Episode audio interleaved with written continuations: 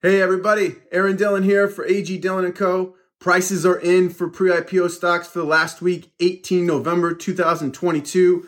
Brex had a massive week. Airtable took it on the chin, and overall pre-IPO stocks were flat for the week.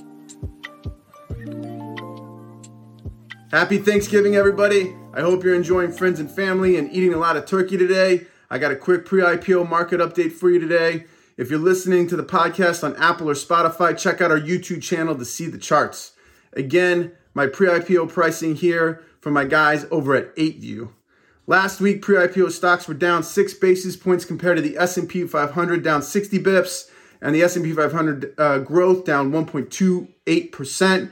Pre-IPO stocks are still underperforming month to date and quarter to date as well versus the benchmarks. Uh, S&P 500 growth uh, and S&P 500 proper. And the same story is true for year to date.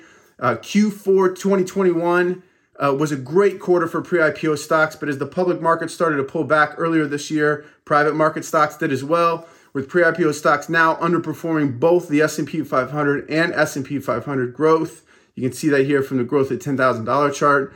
And this one year, uh, the one year performance is really a bit skewed by OpenSea, the NFT exchange, OpenSea had a huge pop, 173% in early December, just in like one week, and that contributed to the difference in year to date and one one year, year performance for the overall index.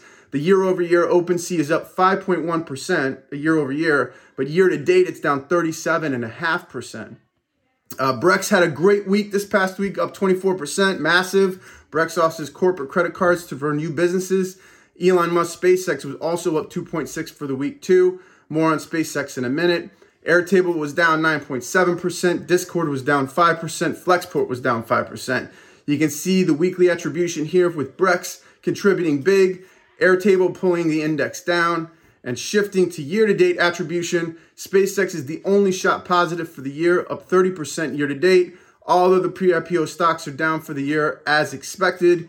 Uh, and you can see OpenSea has the biggest impact on year to date index attribution since it had that big pop in early December of 21. So its overall index weight at the beginning of 22 was 28%, which is a big chunk considering the index incepted at an equal weight methodology.